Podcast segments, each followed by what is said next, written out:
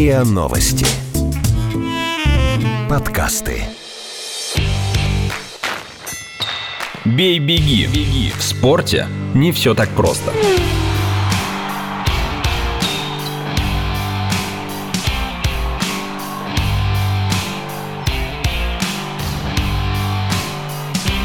Бей-беги.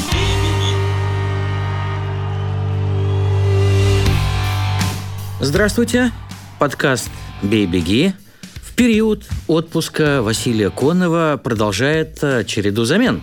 Так-то в студии обычным образом Александр Калмыков и Денис Койсинов. Здравствуй, Саша. Здравствуйте вам. А к нам присоединился сегодня Александр Устинов, наш коллега, руководящий, собственно, сайтом, на котором мы тут в «Рспорте» чем-то развлекаемся.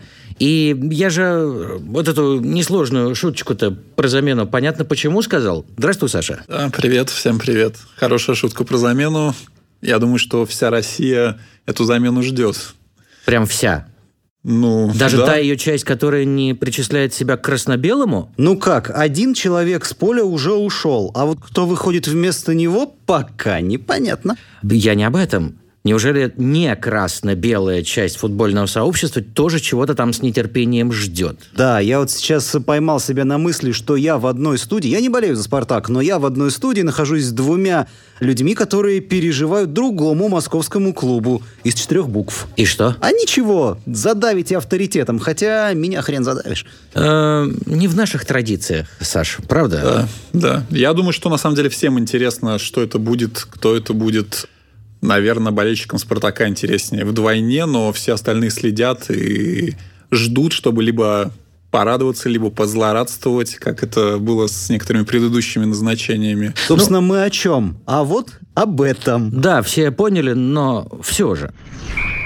После поражения «Спартака» от Оренбурга один-два главный тренер спартаковцев Олег Кононов подал в отставку, и руководство клуба его отставку приняло. Теперь команде нужен новый главный тренер, и рассуждения на эту тему заполнили медиапространство множеством высказываний в самых разных жанрах, от чрезмерно вдумчивой аналитики до откровенного стёба. Есть три главных вопроса. Какой тренер нужен «Спартаку», кто будет следующим и, самый главный, почему в последние годы на этой должности надолго не задерживается никто, даже если дает результат.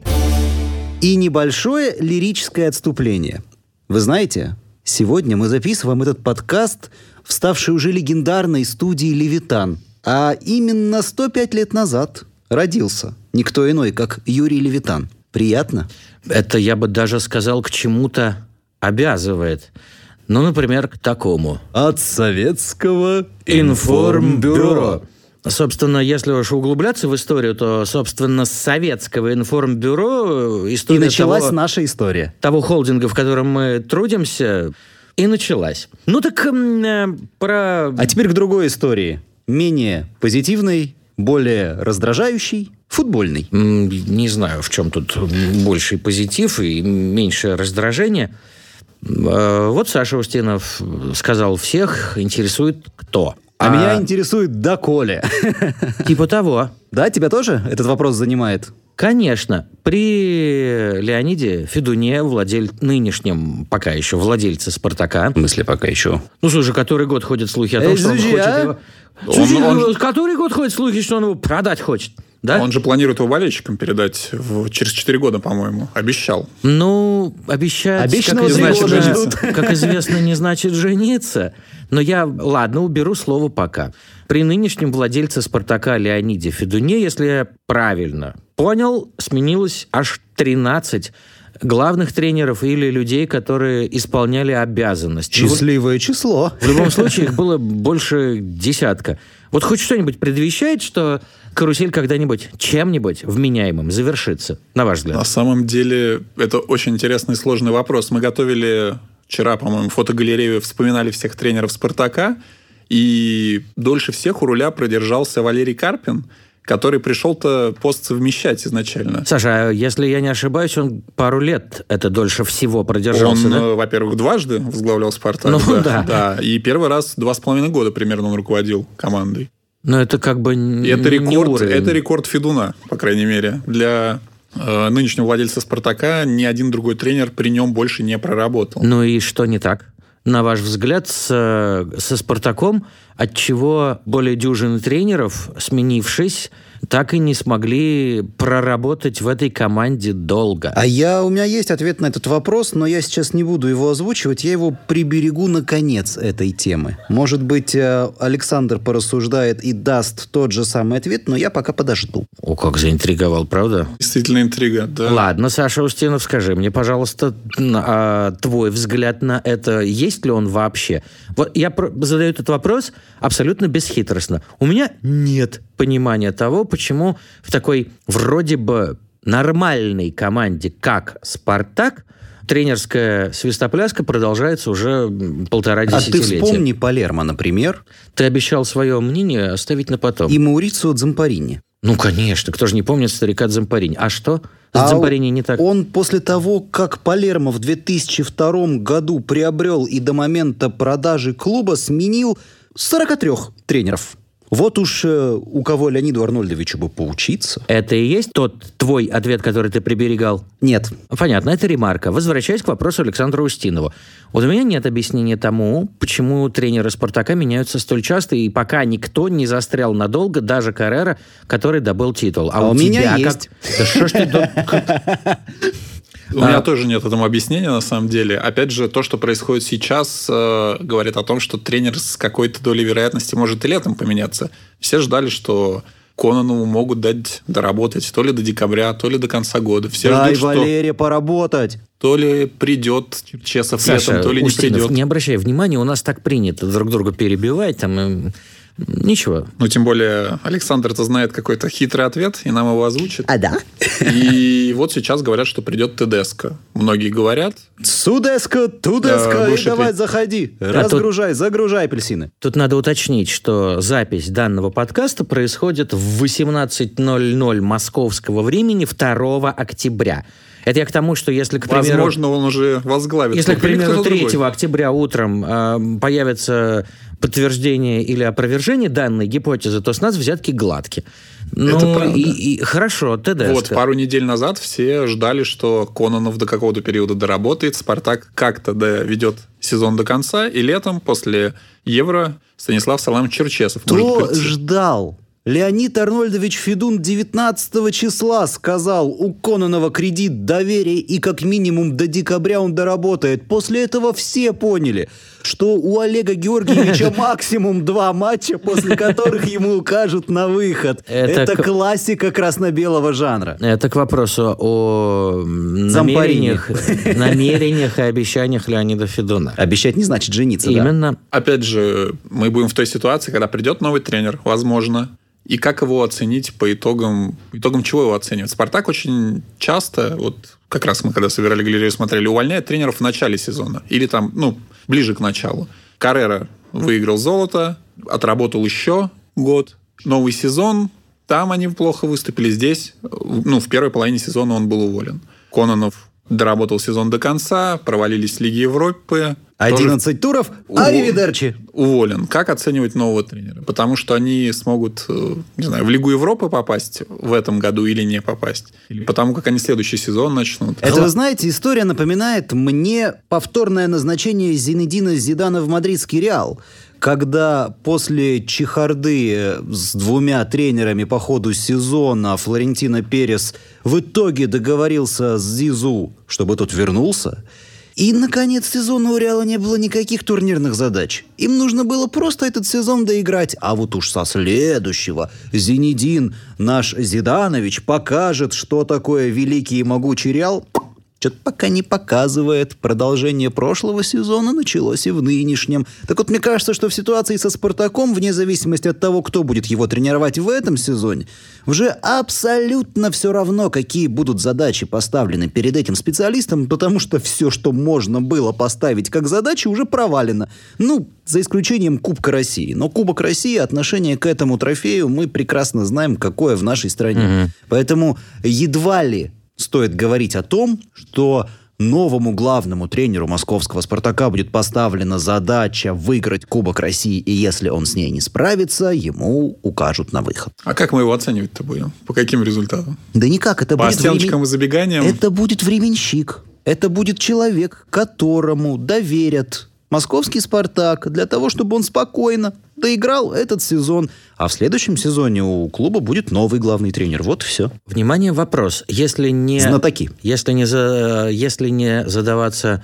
вопросом, кто это будет, то хотя бы какой тренер нужен «Спартаку». И вернее сказать, какой тренер нужен Леониду Федуну, чтобы этот тренер проработал в клубе долго. Курбан Бердыев ему нужен по одной простой причине.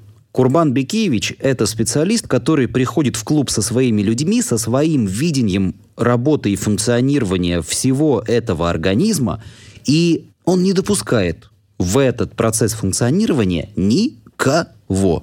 Так вот, если в «Спартаке» найдется такой человек, который придет и все построит под себя и будет тотально все контролировать, вот тогда он может там задержаться надолго. Если же это будет креатура, которая опять-таки будет удобна совету директоров, руководству клуба или персонально Леониду Арнольдовичу Федуну, то сказка про белого бычка будет повторяться сезон за сезоном, год за годом. А разве Валерий Карпин не был тем человеком, который привел команду и взял весь процесс функционирование клуба в свое управление, совмещая одно время должности генерального директора и главного тренера? Да, и чем все закончилось? Тем, Во... что он стал главным тренером. А чуть а позже дальше... сбитым летчиком. А дальше по-новому.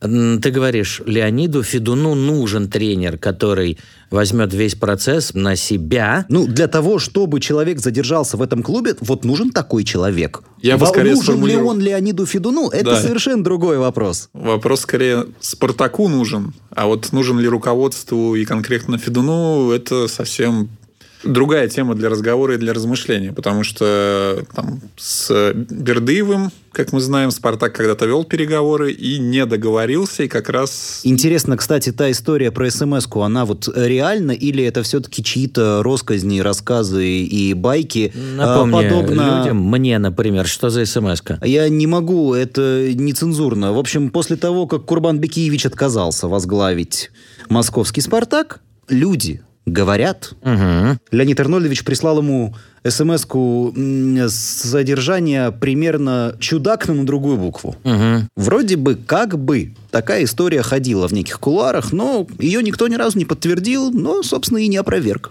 Но... Можно домысливать. А Бердыев до сих пор каждый раз, когда «Спартак» ищет нового тренера, всегда в списках. По крайней мере, у журналистов. Это любимый персонаж. Ну, а это не от того ли, что все остальные там уже побывали? Это как со сборной России было до Хидинга, когда перебрали уже всех, и они просто кончились. Разве нет? Скажите, вот вы говорите, «Спартаку» нужен бы такой-то тренер, но вряд ли он нужен Федуну. Вывод – кина не будет. Электричество кончилось. Ну, смотрите, тут элементарное логическое заключение. Да. Клубу нужен такой тренер, но его владельцу такой тренер не нужен. А значит, тренеры в «Спартаке» будут продолжать менять друг друга хаотически. И вот теперь мы возвращаемся к тому вопросу, ответ на который якобы есть у Александра Калмыкова, но он его заныкал. Почему же так происходит? Потому что московский «Спартак» – это абсолютно отдельный клуб в истории российского футбола. Такой болельщицкой армии, которая есть у «Спартака», нет ни у одного другого клуба э, в этой стране. И ни одно болельщицкое сообщество с таким упоением и с такой страстью не борется с тренерами и игроками собственной команды, как, собственно, и с руководством команды «Федун, продай клуб», пока чемпионат не выиграли, ноль трофеич и далее по списку.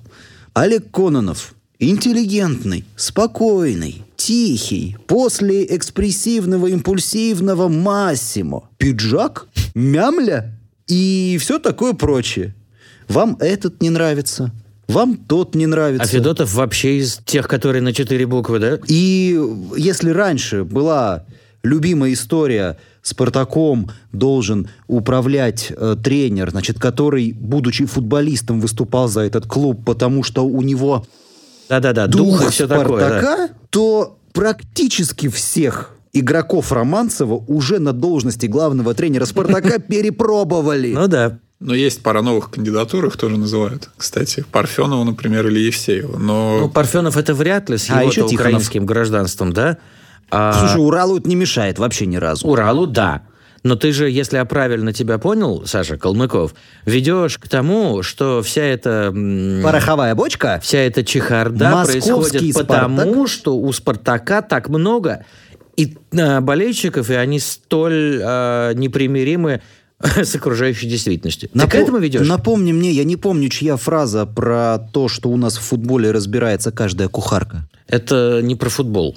Это было про управление государством, и автор этой реплики Владимир Ильич Ленин. Это ты к чему? Молодец. Пятерку за матчасть. Это я к тому, что каждый болельщик «Спартака» знает, во что должен играть его клуб, вернее, команда, и знает, как этого добиться. Они видят, что тренер не может это сделать, и начинают его чехвостить, почем зря, почем не зря. И это, по-твоему, приводит владельца клуба, одного из богатейших людей страны, к тому, что он прислушивается к данному расчехвостчиванию и увольняет тренера? Нет. А это... как тогда взаимосвязано? А это приводит к тому, что каким бы мужиком ни был тренер, эта обстановка всегда приводит его к раздраю, к эмоциональному вот этому э, очень странному состоянию. Понимаешь, ты сидишь на пороховой бочке и знаешь, что у тебя под задницей рано или поздно рванет. И каждый человек, который приходит тренером «Спартак», должен быть готов, что что-то там в какой-то момент у него разорвет. И рано или поздно этот момент наступает со всеми. Ты выиграл чемпионат? Адио, Массимо! Ола, амиго! Господин Рианчо! После тьмы взойдет солнце. Все равно, кто будет тренером «Спартака». Конец у любого тренера «Спартака» будет один и тот же. А у одного Романцева получилось. Потому что конкурентов не было. Сейчас у «Спартака» конкуренты есть. А все привыкли к тому, что «Спартак» — это клуб, который был у Романцева, который был при Романцеве. И который выигрывал все, что только можно внутри России. Сейчас такого нет, и привыкнуть к этому вот этой многомиллионной армии болельщиков «Спартака» не получается. Таким образом, ответ на вопрос, какой тренер нужен «Спартаку», следующий. Такой, который не будет поддаваться давлению со стороны спартаковских болельщиков. Я, так, честно говоря, только одного такого специалиста сейчас вижу в России. И это уже упомянутый тобой Бердыев или нет? Нет, это Станислав Черчесов. Ну, и он ведь был в том перечне, который сегодня Саша Устинов с коллегами составляли. Это был еще не тот Черчесов. А, ну ок. Саш, ты сог... Устинов, Саша, ты согласен с подобным, я бы сказал, безнадежным для «Спартака» рассуждением? Отчасти да, но мы забываем, кстати, мне кажется, что Кононов был в очень сложной ситуации. Он пришел в клуб после... Извини, перебью, они все приходили в сложных ситуациях. Я согласен. И уходят в сложных ситуациях. И более того, упрощение ситуации не наблюдается последние пятнадцать лет. В принципе, сложная ситуация – это аксиома в «Спартаке». Ладно, продолжай, пожалуйста. Но... всех собак навесили на Кононова, но, например, каким был «Спартак» даже год назад и какой сейчас, какие футболисты «Спартак» покинули и какие пришли. Это две разные команды. Если, например, год назад обновлялся ЦСКА, и все помнят, что пришел молодняк, никто ничего не ждал, давайте дадим время и так далее. В этом, кстати, отличие, возможно, болельщиков «Спартака» и ЦСКА, которые были лояльны, когда ЦСКА проигрывал, даже командам, которые все время были, считались ниже классом. Тут... от «Спартака» ждут побед. А кто есть в «Спартаке»? Ушел Луис Адриано, который в Бразилии сейчас зажигает, и который вот э, второй тур Лиги Чемпионов прошел. УЕФА публикует подробную статистику хет-триков и там, лучших бомбардирских достижений. Единственный представитель российского клуба там, который был представителем российского клуба, это Луис Адриано. Правда, в бытность... Э, игроком «Шахтера». Ушел Зе Луиш, который вообще лучший в Португалии. Два нападающих, которые должны забивать голы и которые «Спартак» не забивает. Пришел Понсе. В первом же туре, по-моему, или там во втором удалился. Пришли другие футболисты, которые пока не могут... Ну, вот, кроме Шурли, наверное, который заболел или травмировался. Слушайте, мне про Шурли потрясающую историю рассказывали. Она тоже никем никак не подтверждена, но якобы, якобы... утверждают, что Шурли не играл там в последнем матче вовсе не из-за какой-то болезни, а из-за того, что он с Кононовым натурально поругался. Потому что он сказал: тренер, ты занимаешь, занимаешься не, не тем, тем. А угу. Тренер сказал: я здесь тренер, а ты выход там. Это, опять-таки, может быть, чьи-то домыслы, информация абсолютно не подтверждена. Но, учитывая, что происходит в «Спартаке» и со «Спартаком», в эту байку поверить очень просто. Ну, пусть. Однако, Саша Устинов, ты к чему? Ты описываешь подробности тех обс... те ну, обстоятельства, потому, при которых... вопросы-то надо задавать не только Кононову, наверное. Вот. Не только Кононову. Мы не знаем, Кононов ли покупал этих футболистов. А большая претензия к Каррери была к тому, что... Он привел каких-то непонятных футболистов, Педро Рошу, еще кого-то. И типа, зачем они? Они не играют. Максимовича. Да. А кто, Петковича. Кто новых футболистов Спартаку покупал? Вот, это самое интересное в этой теме. Если гипотетически предположить, что Станислав Черчесов все-таки придет в «Спартак», учитывая бэкграунд этого тренера после чемпионата мира по футболу, после успешной его работы в квалификационной стадии Евро двадцать двадцать, то есть мы знаем, что Черчесов – это глыба, это крутяк, это мужик, который добивается результата. Соответственно, у него уже есть некий набор козырей перед болельщиками. Они знают, что «О, пришел тренер-чемпион, нам его так долго не хватало». И если не попрет у «Спартака», то всех собак спустят на кого? А на того человека, который этот состав собирал. А это совсем не Черчесов. И вот тогда Станислав Саламович Томаса, не знаю, как по отчеству, угу. сожрет с потрохами просто. Но в любом случае мы все равно констатируем, что, учитывая армию спартаковских болельщиков и нравы, бытующие среди них, нужен такой человек, который молча взглянет на эти трибуны и равнодушно отвернется. Так? Станислав Черчесов. Но мы Либо про... иностранный тренер, который не знает этого. Слушай, и... они быстро учатся, правда? С иностранными тренерами тоже проходили. Уж каким... казалось бы, мужиком был Мурат Якин, но его Один просто... Один из самых, да, неудачных тренеров. Просто в два щелчка. Режиссер, заканчивая съемку. Таким образом, в подкасте «Бей-беги» дан обратный отсчет к старту нового эксперимента, который, по мнению Александра Калмыкова, должен дать ответ на вопрос, а возможен ли в «Спартаке» тренер, который будет работать успешно и долго. И, по мнению Александра Калмыкова, этот эксперимент может начаться после завершения чемпионата Европы, и будет он называться Станислав Черчесов, главный тренер «Спартака». Я правильно тебя понял? Я бы так сказал. Мне бы этого очень хотелось. Я не дам даже в процентном отношении гарантию, что это случится, угу. но если это случится, для «Спартака» это был бы очень хороший вариант. Для Станислава Саламовича я не знаю. Осталось теперь удостовериться в том, что сборная России сыграет на чемпионате Европы двадцатого года, даже при удачном завершении квалификационного турнира.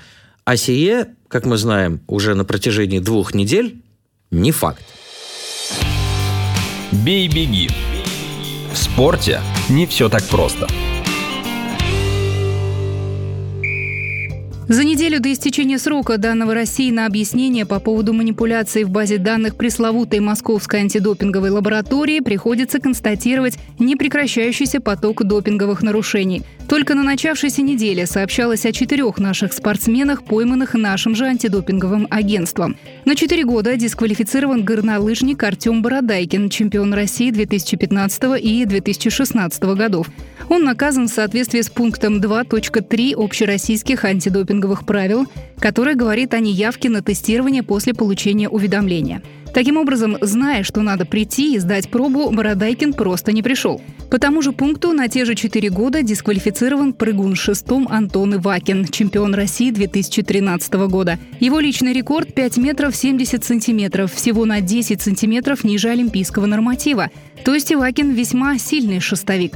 Наконец, бегунья-спринтерша Наталья Леонтьева получила все те же четыре года за обнаруженный в ее организме анаболик.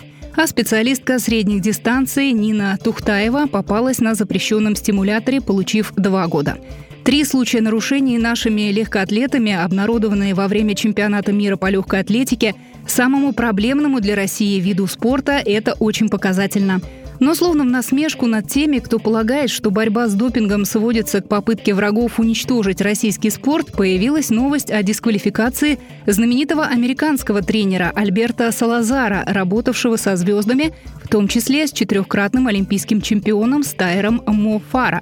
Салазар наказан на четыре года за фальсификации в процессе допинг-контроля и распространения запрещенных веществ. Примечательно, что американский тренер был уличен американским антидопинговым агентством. Салазара мгновенно выпроводили с чемпионата мира, где он увлеченно готовил своих спортсменов к медалям. Новостей о дисквалификациях его спортсменов пока нет. Вопрос, почему, даже зная про нынешнюю самую масштабную в истории спорта охоту на допинг, в самых разных странах находятся люди, идущие на этот риск. Но к футболу. На всякий случай напомню, что в результате того, что российское антидопинговое агентство может быть объявлено несоответствующим своему статусу, могут возникнуть тягчайшие последствия, одним из которых может стать отстранение всех российских спортсменов от всех международных соревнований. Я просто Чисто напомню... теоретически я допускаю, что в число дисквалификантов попадет и сборная России по футболу в полном составе при сколь угодно удачном прохождении квалификационного турнира Евро двадцать двадцать. Я просто напомню, может быть, для тех, кто вдруг решит включить этот подкаст во второй половине октября, что мы его пишем в начале месяца. И угу. поэтому мы сейчас можем только гипотетически рассуждать, а что будет и к чему это приведет. А если вы слушаете этот подкаст там в ноябре, а то и в декабре две тысячи девятнадцатого года, вы уже, скорее всего, знаете результат. Да, это существенное уточнение. Но на момент записи подкаста мы остаемся в ожидании одной недели данной России на предоставление объяснений по поводу якобы имевших место манипуляций с базы Московской антидопинговой лаборатории. Ну, а в начале ноября будет это самое решение принято. Но ведь речь идет сейчас, вот сию секунду, о злобе дня, заключающейся, как вы уже услышали, в многочисленных допинговых дисквалификаций российских и нероссийских легкоатлетов непосредственно во время чемпионата мира по легкой атлетике. Хотя упомянутые дисквалификанты с российской стороны не участвуют в этом турнире. У меня, повторю, единственный вопрос, глобальный. Неужели можно не знать, будучи легкоатлетом-профессионалом, о том, как яростно сейчас борются с допингом именно в этом виде спорта, и все равно идти на его использование? Это что? Это дебилы, простите? Или это люди, которые идут на отчаянный риск, понимая, насколько он велик? Саша Устинов, что ты вот... У тебя есть мнение по этому поводу? Ну, это действительно выглядит как... Не знаю. Это при охоте на ведьм выходить к костру и кричать «Я ведьма, вяжите меня» — это очень странно. И я сегодня после очередной новости просматривал отчеты РУСАДА. По-моему, больше сорок или пятьдесят человек в этом году РУСАДА сама дисквалифицировала, ну, агентство само дисквалифицировало, и много из них это легкоатлеты. Там тяжелая атлетика и легкая атлетика — это в основном вот те спортсмены, которые дисквалифицированы РУСАДА в две тысячи девятнадцатом году. И цифра впечатляющая. Если там ранние отчеты посмотреть, их было меньше. О чем это говорит? С одной стороны, возможно, они действительно взялись за дело и хотят показать и доказать, мы работаем. Смотрите, и ВАДА, и весь мир, мы боремся с допингом. С другой стороны, это говорит о том, что проблем-то с допингом у нас много. РУСАДА следит, но... допинг все равно принимают. Да, это я в и... курсе. Я тут, я тут общался с Юрием Ганусом, главой российского антидопингового агентства. И я-то после этого общения совершенно уверился в том, что ты сейчас сказал, что они борются и что они действительно хороши в этом деле. Но вопрос-то был другой. Не почему они ловят, а почему люди идут на этот риск, зная, какой масштаб охоты сейчас развязан? Ну, тут... Вот, вот еще раз, у меня два варианта. Первый – дебилы. Второй э, – они почему-то на этот риск идут. Все жрут. Что такое? Еще раз, ну, что значит «все жрут»? Бытует мнение, что все употребляют допинг. Если им можно, то и нам можно. Может быть, это какое-то наше авось, а может быть, не поймают. Плюс часть спортсменов, которых РУСАДА дисквалифицирует, это спортсмены не самого, наверное... Ну, там есть и чемпионы России, но есть и спортсмены не самого высокого уровня. И, возможно, они надеются проскочить на каких-то местных соревнованиях и какие-то, я не знаю, зарплату себе получить, звание мастеров спорта. Я, если честно, не, не могу сказать, насколько это там финансово выгодно для спортсмена, но... Наверное, какие-то причины у них есть. Может быть, я не знаю... Ну, послушай, на самом деле, да, твое предположение совершенно верно, поскольку подавляющее... Почему больш... мы говорим сейчас только про российских спортсменов? Ведь очень яркий пример, развивающийся вот прямо на наших глазах. А я и не говорю про российских спортсменов. Господин Альберто Салазар. Я и не говорю о том, что мы обсуждаем ну, или мы осуждаем только наших. Мы просто скатились на историю РУСАДА и российской легкой атлетики, а мое утверждение о том, что все жрут, вот вам доказательство. Альберто Салазар, тренер Мо Фара, между прочим, легендарный британский легкоатлет. Так в том-то и дело, что кого-кого, а Альберто Салазара лично я дебилом не назову точно, потому что результаты его работы таковы, что их дурак не добьется даже с трижды допингом. Но с Альберто Салазаром мне, как я думаю, ситуация ясна. Вот он-то как раз отчетливо осознает степень риска, но идет на него ради ставки, которую он на этот допинг делает. А чем тогда Альберто Салазар отличается от того же Чегина, например, нашего тренера пожизненно дисквалифицированного, тренера ходоков, у которого прорва олимпийских ничем. Чемпионов. Вот. Абсолютно ничем. И в их он случаях речь идет только о... национальностью. Да, конечно. Это, кстати, прекрасное возражение тем, кто утверждает, что, что жрут только все, русские. Ловят только наших. Нет, не, не, я, я, я, я как раз наоборот. Толкую о тех отечественных крикунах, кои вопят, что жрут все, а ловят только наших, потому что мы им поперек горла. Нет, ловят не только наших. Но Лэнса Чегин и Салазар Арм... шли на этот риск ради совершенно отчетливых дивидендов. Чегин... Лэнса Армстронга, вспомни. Именно. Ну, у кого, у кого, а у Лэнса этих дивидендов было в сто раз больше, чем у Салазара и Чегина вместе взятых. Здесь, я понимаю, люди рисковали ради очевидного профита, финансового, морального и так далее и тому подобного. Но почему жрет допинг господин Ивакин, который в тринадцатом аж еще году был чемпионом э, России по прыжкам с шестом, приблизительно тогда же установил свой личный рекорд пять семьдесят, и до свидания. И с той поры он э, ничем не блистал, но тем не менее оставался профессиональным спортсменом, и вот да, оставался до того, что в две тысячи девятнадцатом году он не является на допинг-пробу, уведомления о которой он получил, и отхватывает четыре года дисквалификации. Вот он кто, дурак, простите, или человек, который отчаянно рискует ради своего какого-то профита, который, очевидно, меньше, чем у Салазара, Чегина и тем более у Лэнса Армстронга? Ну, я бы здесь второй вариант выбрал. И проблема, если возвращаться опять к России, хотя я пытался усиленно вытащить вас из российской истории, угу. в том, что... на юниорском, на юношеском, на молодежном возрасте тренер приходит к спортсмену, а ведь тренер получает деньги за то, что его спортсмен попадает в сборную России, юниорскую, молодежную. Он попадает под государственное финансирование, он, получает, он начинает получать стипендию.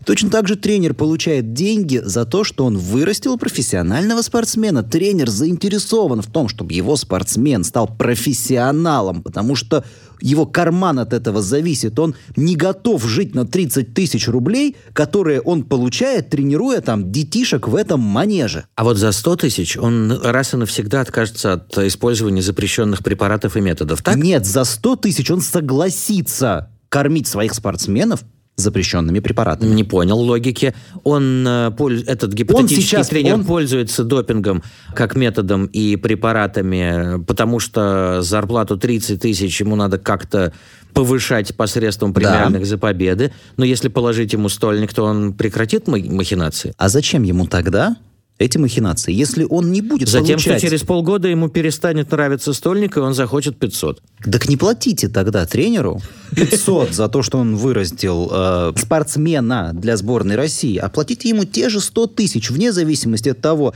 воспитал он олимпийского чемпиона или КМС э, по игре в городки. Хорошая версия. Саша Много Устинов. объясняет, да? Да, и, нет, фильме. на самом деле действительно неплохой вариант. Ребята, а заработная плата не зависит от результатов. Да! Возникнет шанс появления тренеров, которые будут просто заниматься тренированием детей. Потому что вот, например, им это нравится, и они получают за это достойную зарплату. А хоть бы даже и недостойную. Все равно, как мне кажется, корень в нравственности, а не в материальной заинтересованности. Вот, например, моим детям всем повезло с их тренерами. Ни один из моих детей профессиональным спортсменом никогда не был и никогда не будет, но мои дочери занимались танцами у тренера, которая в категорической форме отказывалась даже думать об участии в конкурсах, объясняя популярно, что это не к ней. Если вы хотите, чтобы ваш ребенок становился участником танцевальных турниров и состязаний, сразу переходите к другому тренеру, а я в это не полезу. Да? Ну, а мой сын сейчас занимается настольным теннисом у тренера, который тоже ни о чем таком не помышляет, он просто с детишками занимается. Я согласен. Хороший вариант. Предложен Александром Калмыковым, а к Александру Устинову у меня вопрос, как к человеку, который не вылезает из интернета. На твой взгляд, пользователи интернета, болельщики, они вообще хоть что-нибудь о допинге знают? Вот эта вот мантра «все жрут, но ловят только нас, потому что мы им поперек горла», по моим наблюдениям, чрезмерно популярна. Люди просто не в курсе, что отлавливают не только нас, а нас не только за то, что мы – это мы. Но, может быть, я ошибаюсь? Может быть, пользователи Рунета уже, наконец, в курсе первопричины допингового скандала с российскими спортсменами? Мне кажется, к сожалению, нет. И так как это уже очень много лет продолжается, Им, и, и все болельщики, и многие спортсмены, и, вероятно, государство приняло на себя позицию обороны. То есть нам уже даже не правда важно, а защититься, потому что каждый раз на нас нападают. Тут допинг, там допинг. И те редкие случаи, например, возвращаясь к чемпионату мира по легкой атлетике, когда что-то происходит. Вот было прекрасное интервью, одно из интервью Марии Лосицкиной, которая сказала, что ей больно смотреть на подиум у спринтеров, где стоят два человека. Один, который был дважды, по-моему, за допинг дисквалифицирован, да, а второй пропустил за год три раза допинг-пробы, за что одну из наших биатлонисток дисквалифицировали. Маргариту Но... Васильеву. Угу. Да. Но, а, тем не Колман, тем... а Колман стоит на верхней ступени перестала да, тем не менее он здесь, потому что что-то там кто-то ошибся и... Ой, минуточку. Это суждение, по крайней мере, в таком изложении, как бы подтверждает точку зрения людей, считающих, что жрут все, а мочат только наших. Но я же вроде как попытался, мы же с Сашей Калмыковым вроде как попытались доказать слушателям, что это не так, mm. что речь идет все-таки о борьбе с допингом, а не о борьбе с русскими. На самом деле, пользователи кажется, Рунета он... в это не верят. Я да? думаю, что не верят, и большинство пользователей, вероятно, читают только российские СМИ, или большей частью читают российские СМИ, где главные новости будут о дисквалификации наших спортсменов. Если после того, что произошло с Салазаром, сейчас дисквалифицируют с десяток спортсменов mm-hmm. его...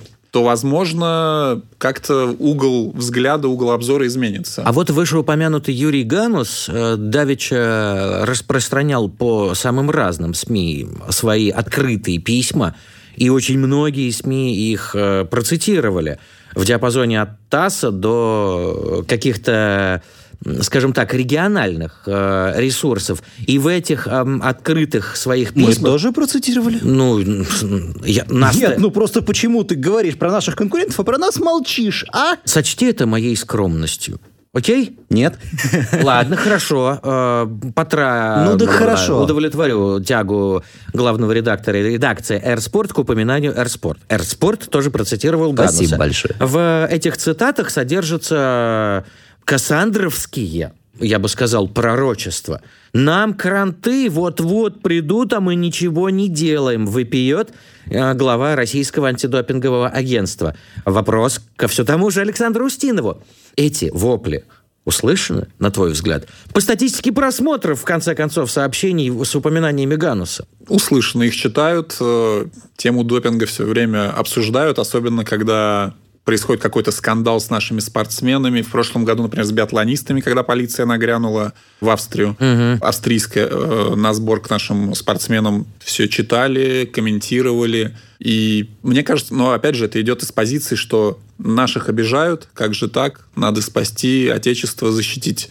Тут про того же Салазара и тренера Мо Фара читают намного меньше, потому что это где-то там, это не к нам и не касается наших медалей, наших любимых спортсменов.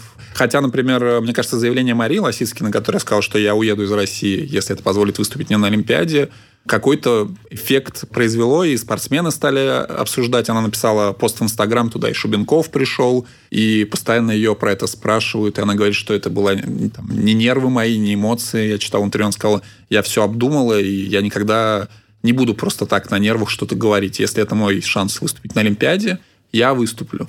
Но все равно при этом мы Вы знаете, констатируем, и... что подавляющее большинство российских болельщиков э, видит в этом не борьбу с допингом, а борьбу с э, Россией, инициированную политическими причинами. Так ведь? А хоть бы и так. Ты знаешь, мне вот, если вернуться к футболу, все происходящее почему-то очень сильно напоминает ситуацию, когда вот есть, например, Манчестер Сити, который давит, давит, давит, давит. А с другой стороны, Загребская «Динамо», которая только и делает, что отбивается от этих атак Манчестер Сити. Так вот, если ты, выходя на футбольное поле, строишь тактику «давайте мы сейчас одиннадцать человек встанем у ворот и будем отбивать их атаки», то рано или поздно тебе забьют.